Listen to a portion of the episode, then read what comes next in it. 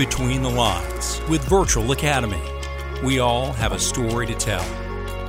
Hey guys, it's uh, Chris Carden here, your host today for Between the Lines, a podcast where we like to dig in behind the badge to the stories that made us who we are. We got some really cool people on today. First, I want to give a shout out to our executive producer, sound machine technician, video ninja, Aaron Bavell. Howdy, folks. Good morning, Aaron. These these guys we got on. These are some very cool guys. We spent some time. Well, you know, I mean, you know, I don't know that they really have the experience uh, that we're looking for, but I'm I'm happy to give them a shot. newbies. you know? These newbies. Yeah, Yeah. yeah, So joining us today is a good friend of mine, Rob Chadwick. Rob is the former chief of the tactical training unit for. Can I get a drum roll, please?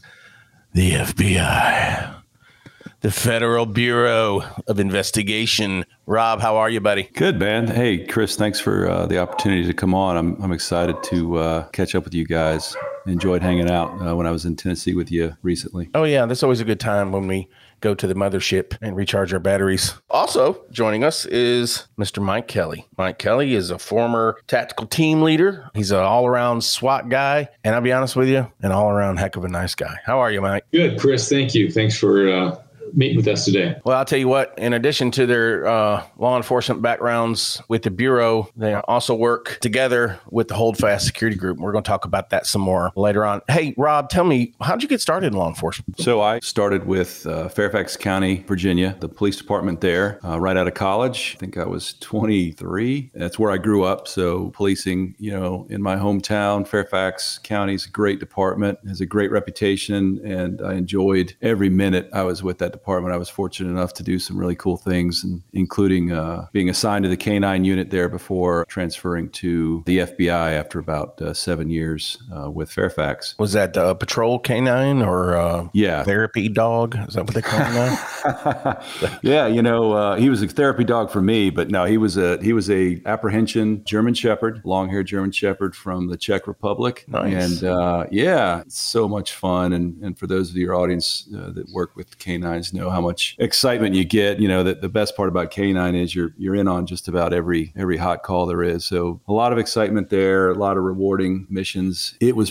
probably the most difficult professional moment of my life when I surrendered my canine to go with the FBI because he was, you know, he was in his prime and uh, one of the best trackers we had with the department. And I knew he'd be absolutely miserable as a pet. So he went to work with another one of the handlers in the department, and I went off to the uh, academy and. It was it was pretty tough, pretty melancholy. Someone had day. to talk you off the ledge that night. Yeah, it might have been a little bit of Jack Daniels. Uh, it was tough, man. It was it was like losing Yeah. a, a brother or a kid, you know. Do you have a cool code name? Yeah, his name was Czar, C Wow. Z A R, and uh, believe it or not, he had his incisors were titanium. Uh, so long-haired German Shepherd with titanium teeth was pretty badass dog. All the other long-haired German shepherds were like, "Hey, you don't mess with that guy. He's got titanium." Why did you get the. Doctor Evil dog? Well, it was my fault. He it, it was a long story, but he he ended up out of frustration. We had tracked a guy. Long story short, we had tracked a guy who got up on a top of a barricade that we couldn't reach, and the dog, you know. They're used to being rewarded at the end of a track, so they, you know, they they look for that bite. They they think of it almost as a game. So you know, when you're training them, they've got a bite sleeve, so they're looking forward to that bite. And he couldn't get to the bad guy, so the next best thing was a, a big metal pipe, which he nailed and broke all four of his teeth. Yeah. So, yeah, I had some explaining Wow. to do to the sergeant on that one, but yeah. Wow. when they found that dog, Aaron, the evil guy in a recliner petting a dog. Uh, he was missing an eye. He said, "Good evening, Mister Bond." man, this is It taking a turn. I didn't right realize this would be man. dogweed, so that's great. No, it's good. Mike Kelly, tell us a little bit about you. Where'd you get started? So I had a much different start than Rob did to the bureau. I was actually a banker before when I came out of college. I was a branch manager, and uh, my branch was robbed, and uh, the FBI came out and did an investigation, and I ended up getting to know the uh, bank security guy really well, and he was a retired agent, so he was the one who talked me into applying. I applied, but you know how the government goes. They had a three year freeze, so I had to wait three more years and then finally got to uh, join the Bureau. Um, I did not have the hard feelings leaving like Rob did. I was glad to get out of banking into something a little more exciting. At, after the academy, uh, they sent me to Los Angeles. So I got a lot of good experience out there in LA, especially uh, with the SWAT team. So I had no tactical background prior to the Bureau. I love being on teams, you know, grew up playing sports and joining the SWAT team just seemed like the most natural thing to do. And, uh, and, I, and I loved it and loved the guys and all that. Kind of what got me into the tactical world. Then I decided I want to do it full time. So that's when I went back to Quantico with the Bureau and uh, tried out, made the uh, hostage rescue team. So I spent, uh, spent five years out there, um, or up there from here in Virginia. And then after that came uh, to South Carolina where I spent the next 12 years as a uh, SWAT team leader. For those that may be listening that may not understand the lingo or how things work, tell us what hostage rescue team, what, what's the difference between HRT and SWAT? So, HRT is the Bureau's full time team. Uh, the guys that are on there, the operators on that team, 100% of their time is spent being on a tactical team, has much better funding than the uh, SWAT teams in the field. And then additionally, it has a lot more equipment, helicopters, boats, all kinds of uh, all kinds of vehicles, uh, ranging anywhere from you know dirt bikes and four wheelers up to you know fully armored vehicles. Kind of awesome that your career started out as a Michael Bay script. You went from a banker that got robbed to the FBI. Uh, was anybody injured in the uh, robbery? No. Um, matter of fact, it's kind of a funny story. My wife was a teacher, and it was the beginning of the summer for her. It was their first day at home. And back in those days, this shows how old I am. Back in those days, the branch used to uh, close at lunchtime, except for the drive-through. I told the uh, all the tellers and the customer service reps, "I'm going home for lunch today. My wife's home today," and of course, they're all giving me a hard time, saying, "Oh, you're going to get some," because I was a newlywed. So as soon as I got home, this is before cell phones. As soon as I got home, the phone rang and they said, We've been robbed. And I said, haha, very funny, you know, see you guys in an hour. And they said, No, we're serious. We've been robbed. So uh, jumped in the car. Uh, the, the bank, the branch was in a, a small town called Powdersville and was on the edge of Anderson County. So I actually got to the bank before the sheriff's department did, which is not really great for the sheriff's department. The secure we had a security guard, an armed security guard, and we had an ATM that was in a little building out back, you know, little separate things. And the uh, bank robber snuck up behind the security guard, who was probably about 85 years old, and disarmed him. So that when the teller and customer service rep open the door from balancing the ATM, all they see is the security guard with his hands up in the air and the bank robber with a shotgun pointed at him. So they went back in, emptied it out, and the bank robber went on his way. They did not catch him. Wow. Never ever caught. Well, they're not sure if he did. If they if he was another bank robber that was arrested later, they couldn't tie that robbery to him. Interesting.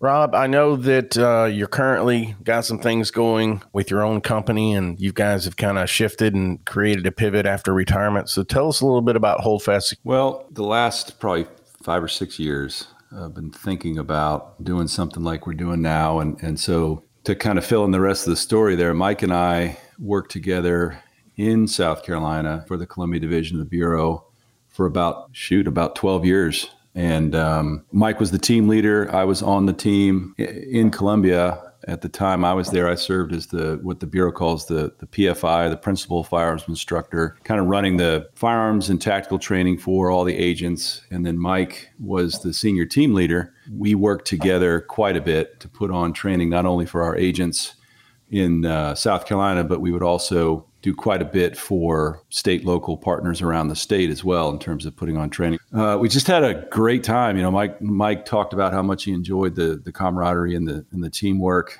and I felt the same way. Starting with police work, there's nothing like the camaraderie of a police squad. And when I left that and went to the bureau, I didn't have that at all as a street agent. Yes, you're assigned to a squad, but it's just not nearly the same as it is for uh, law enforcement, you know, police work or sheriff's deputies. It's just that is such a closer knit community than a squad typically of FBI agents. Usually, case agents in the FBI are managing investigations that are assigned to them and, and will occasionally pick up a partner or you know draw on the rest of the squad whether it's to wrap up a case or serve a warrant or whatever it is but generally you're you're almost like an independent contractor uh, working for the same supervisor. I didn't have any of that camaraderie until I found the SWAT program within the FBI. So the FBI has 56 field offices in basically every major city in the United States. So the top 56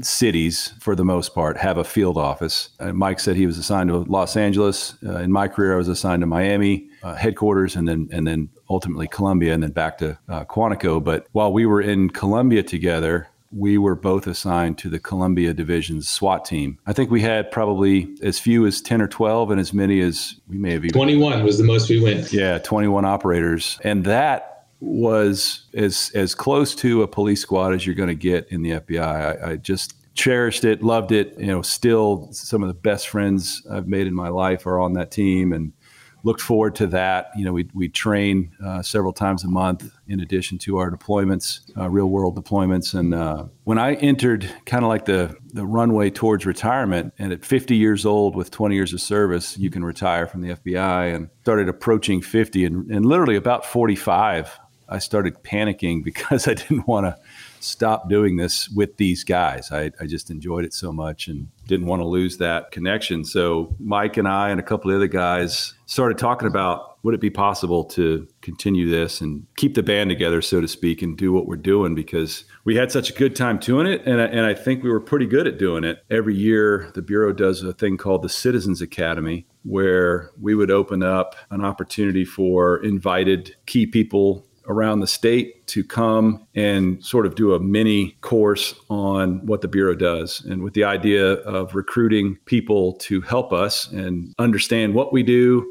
and how the community can then engage with the FBI to further protect the community. So we put on little mini courses about the different missions of the Bureau. And of course, you know, Mike and I would, would help out with the SWAT and firearms demo piece, which is pretty understandably the highlight of the Citizens Academy. And we noticed that people were really into it. it's no secret that just about every night you turn on the TV now, there's some iteration of FBI this or that. And so we thought, you know, is there a way to keep doing what we're doing, you know, keep working together and make money? support ourselves doing it. So we just kind of started kicking around these ideas and, and that's kind of where we are now is we we have a group of recently retired and soon to be retired FBI tactical program instructors that are now helping put on training for or I should say conducting training for private citizens and or companies or organizations that are concerned about their own safety and would like to learn how to how to best protect themselves.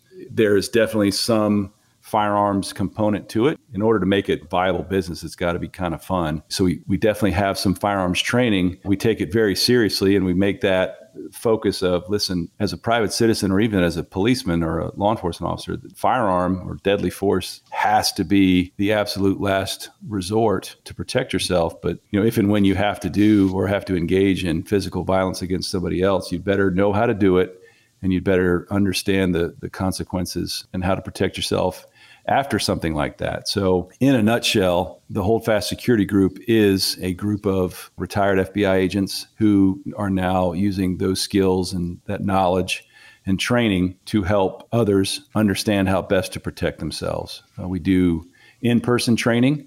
Uh, we call it the Quantico experience. And nice. uh, nice. so, yeah, we, we, we kind of bring the Quantico experience to you we also do consultations for mainly for companies and or private individuals. Go to the company, we'll we'll work with the executives, we'll take a look at the work environment mainly from a workplace or targeted violence standpoint and make some suggestions on how you could tweak this or that. We're, we try not to make very high dollar recommendations, right? We're not looking to sell alarm systems. We're not looking to make a place a, a fortress, but usually we find that we can make some very low cost, easily to implement recommendations that would greatly enhance the physical security of just about any environment. Well, that's really cool. I know I've uh, spent some time with you, and Aaron has as well. We've talked about it. You guys are the cool kids. you know, everybody and all the SWAT stuff, you know, people just love that. But let me ask you both a question. I just want you to chime in here. I don't want to spend too much time on it. Every time you see a cop movie, every time you see a cop TV show, it's like the cops are the local cops are, you know, working the kidnapping and getting things going. And the FBI shows up and says, we're taking over. We're the bureau. This is our scene. uh, is that really? I mean, what's the relationship like between the FBI and the local law enforcement? So, because of that perception, I think for the most part, everyone I've known in the Bureau anyway has been very sensitive to that. So that when we come in, we realize we do not have the area covered like local law enforcement does. You know, so we always come in with our hat in our hand and say, look, you know, we want to help you.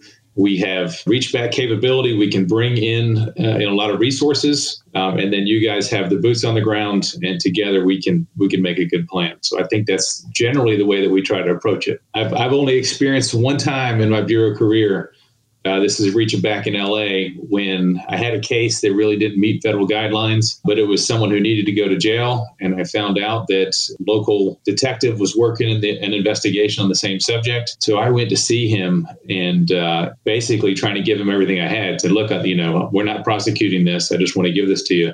And the guy said, I know how the government works. There's always strings attached. I don't, I don't, I don't want it. I was like, you got to be kidding me. I said, look, I don't want anything back from you, nothing. I'm just trying to give this to you. And he just, he refused it. But outside of that, you know, for the most part, every time I think that, uh, you know, agents on the street level uh, with detectives and investigators uh, at the same level generally work together and find a way to make things work out. Well, clearly that guy had watched one of the movies I was talking about. he did. And he had a preconceived sense of entitlement for the bureau. Yeah, I, you know, I, I, I would echo that what, Mike says in my 20 years with the bureau. I very rarely, I won't say never, because you know any organization is always going to have that guy or that girl that is just insufferable, right? And there are plenty of egos in the FBI for sure. But I think I think it's important, and it was very important to Mike and I. Probably the the bulk of our professional careers were spent in either a training and or support role for our state and local partners. A lot of people don't realize that one of the bureau's main missions is training. I'd, I'd, love to talk a little bit about what Mike did in South Carolina. Created a what we ended up calling the SWAT Summit. The experience there with our state and local partners uh, was amazing in terms of you know anytime you train together with somebody for a few days it, it generally fosters friendship and mutual respect and understanding. And so we had a we had an opportunity to to do that on behalf of the FBI because we had the time and the money and the resources and the connections to to bring some really excellent training. And luckily you know like with Mike's connections back to the mothership at HRT some unbelievable opportunities for our partners in in South Carolina. When I came from the hostage rescue team I didn't have any tactical connections in the state of South Carolina at all. You know, I just didn't I didn't know anybody, I didn't know any departments. I just did not have that experience. Everyone I reached out to just to find out, hey, is there an organization? Do you know, do tactical team leaders get together at some point? Do teams train together? And there were some around the state where communities that share borders, their SWAT teams would train together sometimes. But uh, for the most part, there was no organization where all the teams in the state would come together. So then I, you know, started talking to some of the larger departments, um, you know, hey, do you guys want to get together? And of course, everyone wanted to do individual training, but that was when I decided, you know what, we need to have something to help out. I would get requests regularly from small teams. Hey, can you come to our training? Can you, you know, help put something on? And you want to help all of them, but it's, you know, I don't have the time or I didn't have the time to you know go out and see all these teams. So that's when we started talking about let's let's look at putting on a training event, a one week event that we can get everybody together. Um, and we partnered with Richland County in South Carolina, which is one of the counties that Columbia is in, and uh, came together and uh, made a training plan and started getting people together. The, the first one, I think we had 60 operators come together and then it you know each year it grew a little bit and we added a little more to it tried to you know refine the way that we did it. Uh, grew to i think the biggest one we had we had 140 guys there.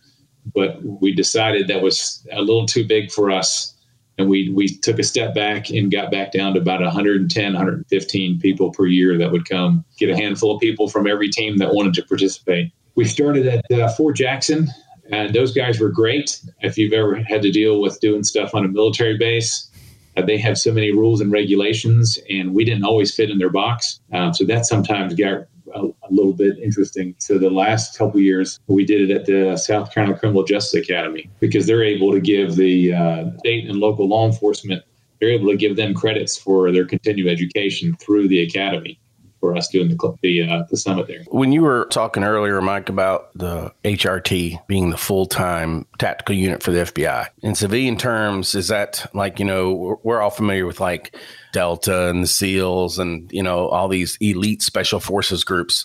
So is HRT tier one operators similarly aligned to the missions of those units? Yes. So HRT is the tier one unit for civilian law enforcement. And I'm assuming that if I join the FBI, and I walk across the stage Quantico and I get my creds, that I don't just show up for HRT. No. Pretty stringent selection process, I'm assuming. Yeah. There's a, a lengthy selection process I mean, it starts in your field office to get that recommendation from the SWAT team leader in, in your division first, and then the selection process itself. Then there's an application, uh, then a two week a two week tryout. Gotcha. Two week selection. It's a um, it's a two week beatdown. You know, you're going from early in the morning to late at night. They're waking you up in the middle of the night. They have since since I went through softened it a little bit, but now they require that everyone gets at least four hours of sleep a night because they found that yeah, it's ridiculous, isn't it? Yeah.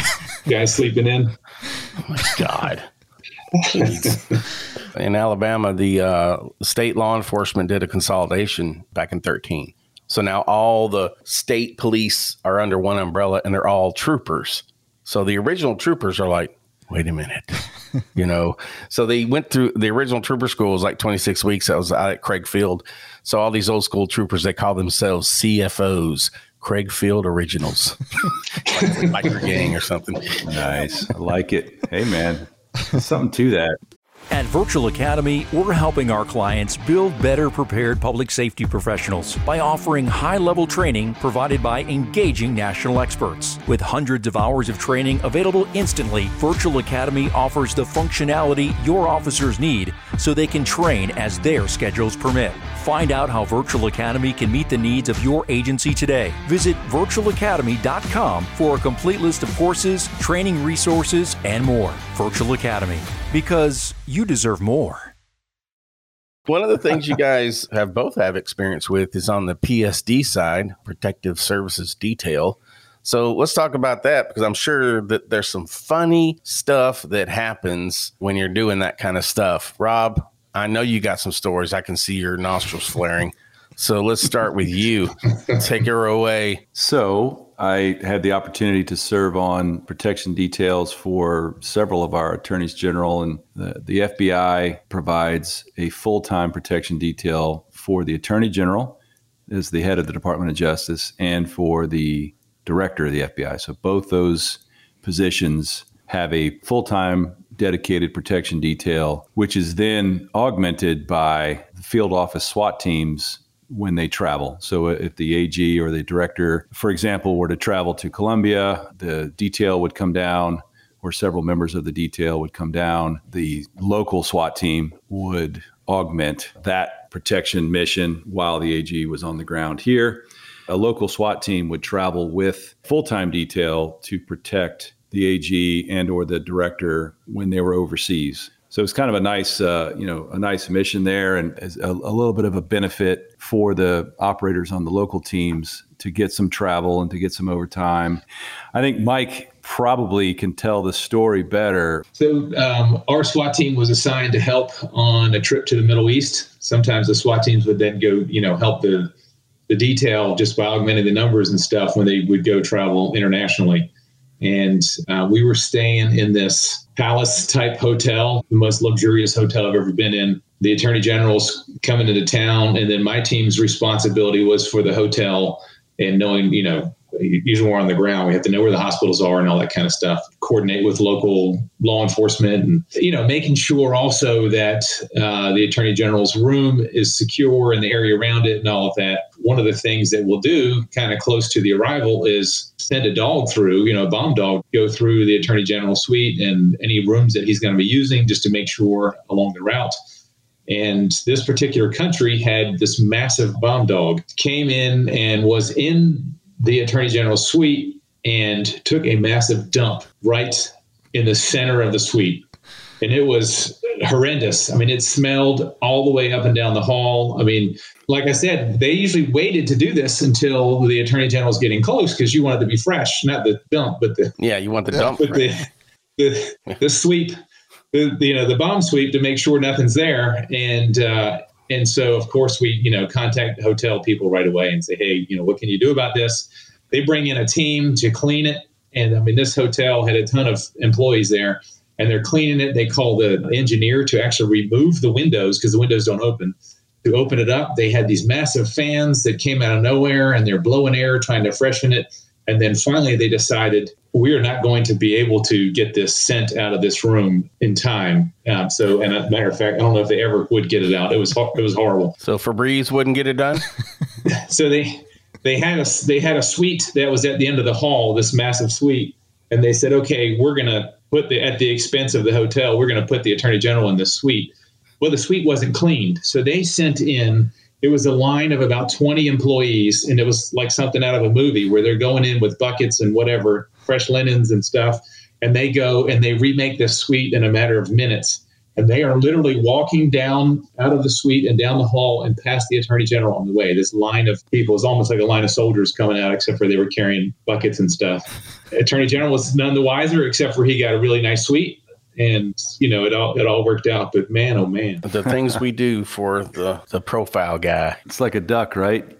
you know, completely uh, calm on the surface, and everything underneath is just going like a mile an hour. Uh, it's that's there were so many stories like that, and I was actually had the opportunity to serve as a full time member of Attorney General Barr's detail while he was in office. And uh, I'll, I'll just take a second to say what an amazing man. It's great to work for to be a fly on the wall during that uh, time period in American history was fascinating for me. But I just read his book, just came out, and it's really fascinating as well. But uh, you know, when you when you asked me to tell a funny story, the primary mission, of course, is to protect the uh, the attorney general from physical harm, but but we are also expected to protect them from political embarrassment.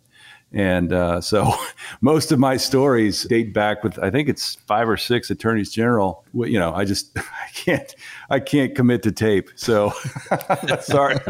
no, I understand completely. I do have a little experience with the FBI PSD operations because I was at uh, when I was still with the Alabama AG. I saw Director Comey pull up with his detail I saw the the motorcade and how they kind of came in and how they positioned and how they exited the vehicle and that that whole thing. That's a that's a you know just a scripted dance, isn't it? Yeah, there's a there's a probably the most important component of any security detail is the advance work. And I was fortunate enough, and Mike, uh, you know, when he augmented executive protection piece, the advance work is probably 85% of the you know, critical support for that mission is is knowing where's the primary drop, where secondary drop, where are different routes of ingress egress.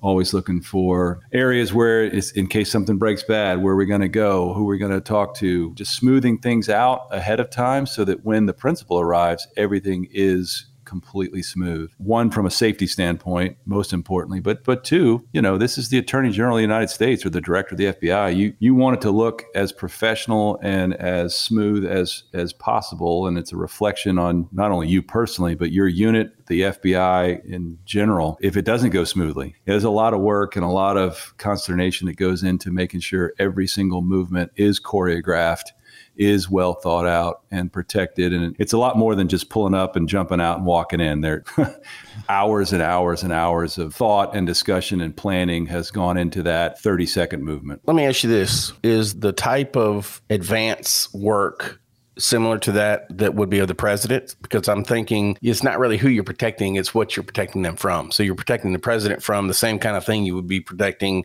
the director and or the ag right? Yeah, in some ways, yes, very similar. Obviously, the president of the United States has an unbelievable security apparatus, and when the Secret Service rolls into anywhere, it's it's just overwhelming. We like to have a pretty capable presence, but it's nowhere near the scale. I mean, again, it's probably nowhere near the threat uh, that the president faces. So, you know, our motorcade would would sometimes be several vehicles, but you know, typically two or three. Whereas the president's is what twenty five or thirty with you know all sorts of support. Now, depending on the threat level and where we were, obviously we, we would augment what we had. But there's always, you know, a full team with the attorney general 24 hours a day, seven days a week anywhere they go. It's just that the president, you know, just rolls with so, so much more around him. But in some ways, it is very similar, right? So you, you go into the venue, you scout it out, you arrange for uh, security sweeps and bomb sweeps, and you're making sure that the not only the attorney general, but his or her staff knows where they're going, has what they need in terms of a, a down room or a ready room, uh, that they can be uninterrupted because generally,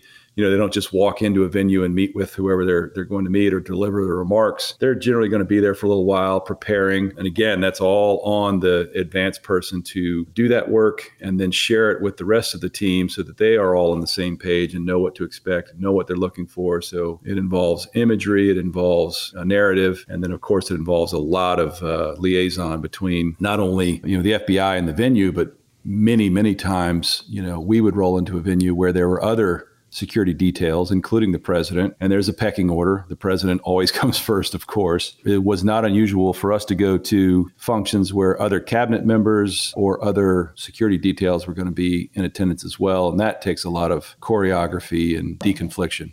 So a lot of work behind the scenes for what seems like a very simple movement to the eye. It's very different when me and Chris show up. Like at best, I hold the door for him, and then he, we're good to go. That's about all we Well, I mean, you know, uh, you got to be willing to put the time in here to make the I relationship pre-plan. work. I, you know, I make sure. Well, that's I right, Know the know. layout. Um, I know it. Okay. Back to the HRT, something I want to ask you there, Mike. Tell me about is there a, like an event or something that was the catalyst that became HRT? Like, was there a big failure at some point or a, a success and they said, hey, we need this? It was in preparation for the Olympics in Los Angeles in 1984. Really? So the hostage rescue team was stood up in 1983. Or was there a specific reason or just, Yes, um, it was the 1980 Olympics where the Israeli athletes were taken hostage, and the lo- local law enforcement was not prepared. Yeah. And so the, the United States did not want to have that issue. And, you know, we have an issue here in the United States where we can't call in the military in situations like that, right? So we needed. We needed a civilian law enforcement agency, and the Bureau was picked to be that agency and stood up their first team. Rob, back when you were uh, on patrol wearing the Sam Browne, digging in, what kind of what kind of stories can you tell us? Tell us a funny thing that you saw or some kind of cool story we can dig into. By the look of his face, he doesn't have one.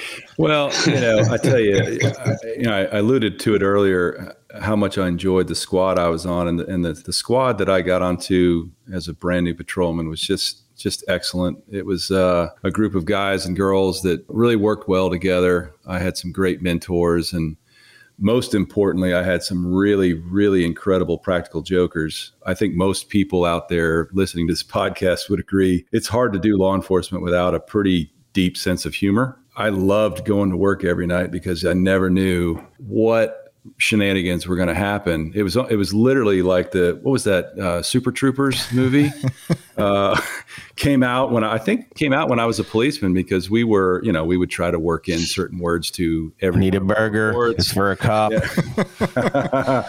um, but I can, I mean, I can vividly remember, you know, screwing around with guys, patrol cars, because of course you would take the keys off of a motor pool and you'd, you know, go grab your cruiser and head out, right? And and you know, it was not unusual for someone to spray pepper spray into the vents so that when you turned on the air conditioning, you the guy pepper sprayed himself. We uh, we one of the stories I recall as a as a brand new policeman, I was, I mean, I was really, really new just been cut loose from my field training instructor. And back in the early 90s, when the Crown Vic was transitioning from that real boxy kind of looked like a land yacht, you know, square body style to what we called the swoopty car that had a, like the kind of the contoured lines and the old cars had the the old street hawk revolving gigantic light bars and and the new ones had like the the real sleek LED bars and at the time, Fairfax had even gone to this. We called it the Captain America paint job. You know, the old Fairfax was just blue and white with the county seal, and that was it. This one, the new the new cars had like this sleek body style and this unbelievable paint job and the LED bars, and of course, it was strictly forbidden for any rookie to even look at one of those cars. Right? Listen, you take the oldest piece of crap uh, and you drive it until the wheels fall off. Okay, no problem. Well, I had gone to court that morning and I'd, I'd come in and I, you know, in, in my mind, I, I, needed to come back to work because I, I wasn't done with my shift. and of course, everybody in the squad is thinking, what are you doing here, idiot? That's your time to go home and, you know, have a, an hour or so off. And I go into the roll call room and look for a car, you know, the only set of keys hanging on the board. Where's this brand new Captain America car with like six miles on it? So I go into the sergeant's office and, you know, I told him, I said, Hey, Sarge, I, I got a problem. There's no cars. He goes, Yeah, there's a car in there said, no, no, I, I, I can't touch that car. And he said, come here. So we, we walk in and, and he says, look out the window. What does that seal on the side of the car say? I said, Fairfax County. And he says, well, what does the patch say on your uniform? Fairfax County. He says, get the car and go write a ticket and then get out of here. Okay. I get in my cruiser and I literally, I haven't made it around the block. And I see a guy. So in Fairfax, they have like these inspection stickers for the state inspection and the um, sticker to indicate you'd paid your taxes. This guy goes blowing by me in the other direction. He's got a expired state inspection and a uh, I say hadn't paid his taxes or whatever. So I'm thinking, oh man, two tickets. so I I go to pull in this driveway, do a quick you know three point turn, yes. and I didn't realize it was a swimming pool, and this was February, and there was a low slung chain across the parking lot. Yeah, by the time I realized that, I had smashed the grill, raked the paint off the hood, oh, smashed the windshield, and ripped the light bar off.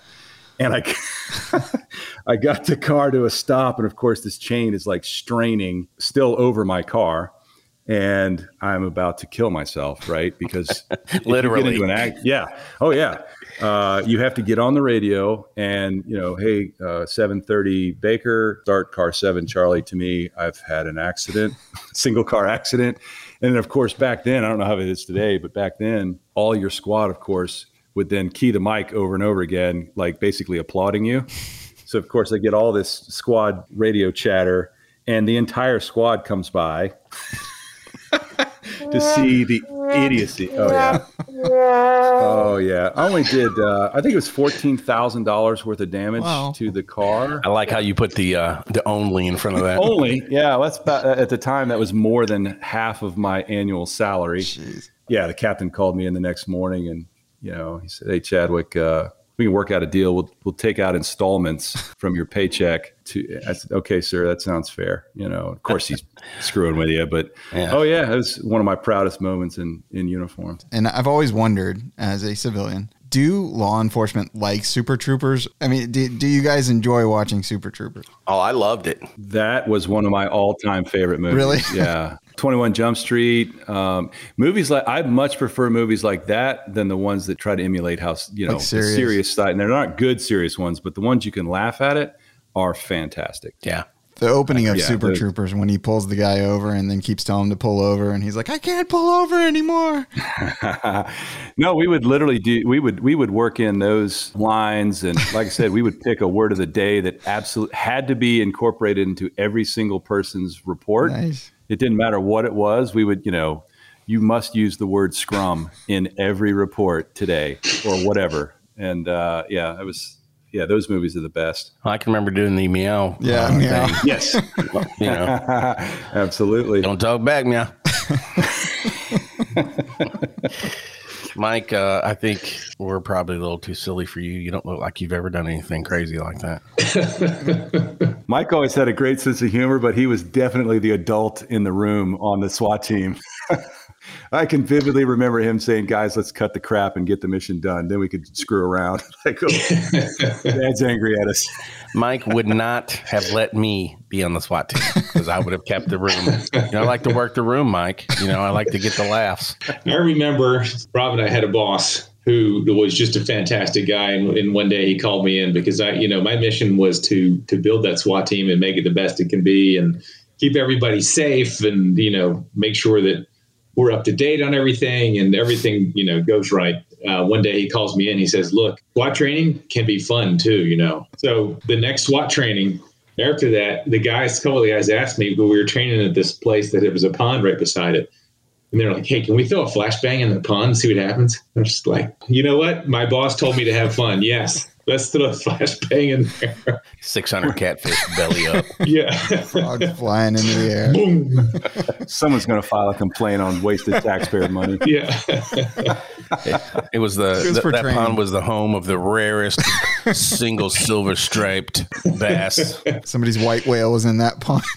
Oh yeah, It was good training, though. I will say that just to uh, as a uh, disclaimer. you got to know in that situation what's going to happen. You, you got to be prepared. That's right. Well, so one of the things that happens when you have a flashbang, right? You pull the pin, and then if it's not going to increase danger to yourself, you want to have a little peek at what's going on. And if there's like a child in there, or someone's coming out, or whatever, and there's some reason that you, you change your mind, then you need to take that flashbang and throw it somewhere else. So we were training to throw it somewhere else. Part of it. Yeah. I would imagine that's a decision that has to be made pretty quickly. Yeah. I can remember in my early days of being an attack team, and the op order called for two flashbangs, one at the front, one at the rear, th- as a distraction. The one in the behind the house was a distraction, and then the one on the front of the house they threw kind of under a chair where a elderly guy was sitting. But he was armed. But I did not take into account, and I want to ask you about this, Mike. But I did not take into account the community that we deployed in. Uh, a gunshot or shotgun shot or whatever they you know thought it was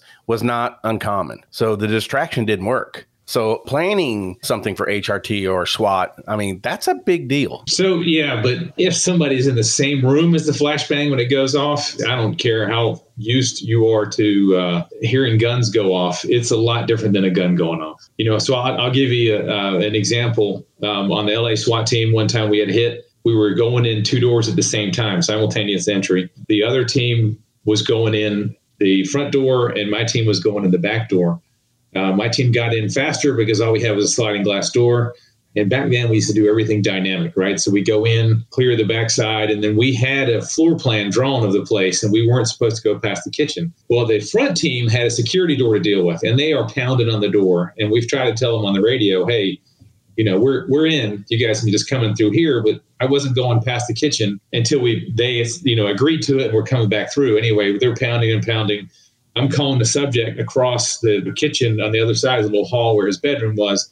He's coming out across the kitchen, and just then the door, the front door goes, and here comes the bang, and it was kind of like slow motion, and it landed right at the base of a fish aquarium stand. And this isn't like a 10 gallon, this was a 50 gallon saltwater fish aquarium. It was massive.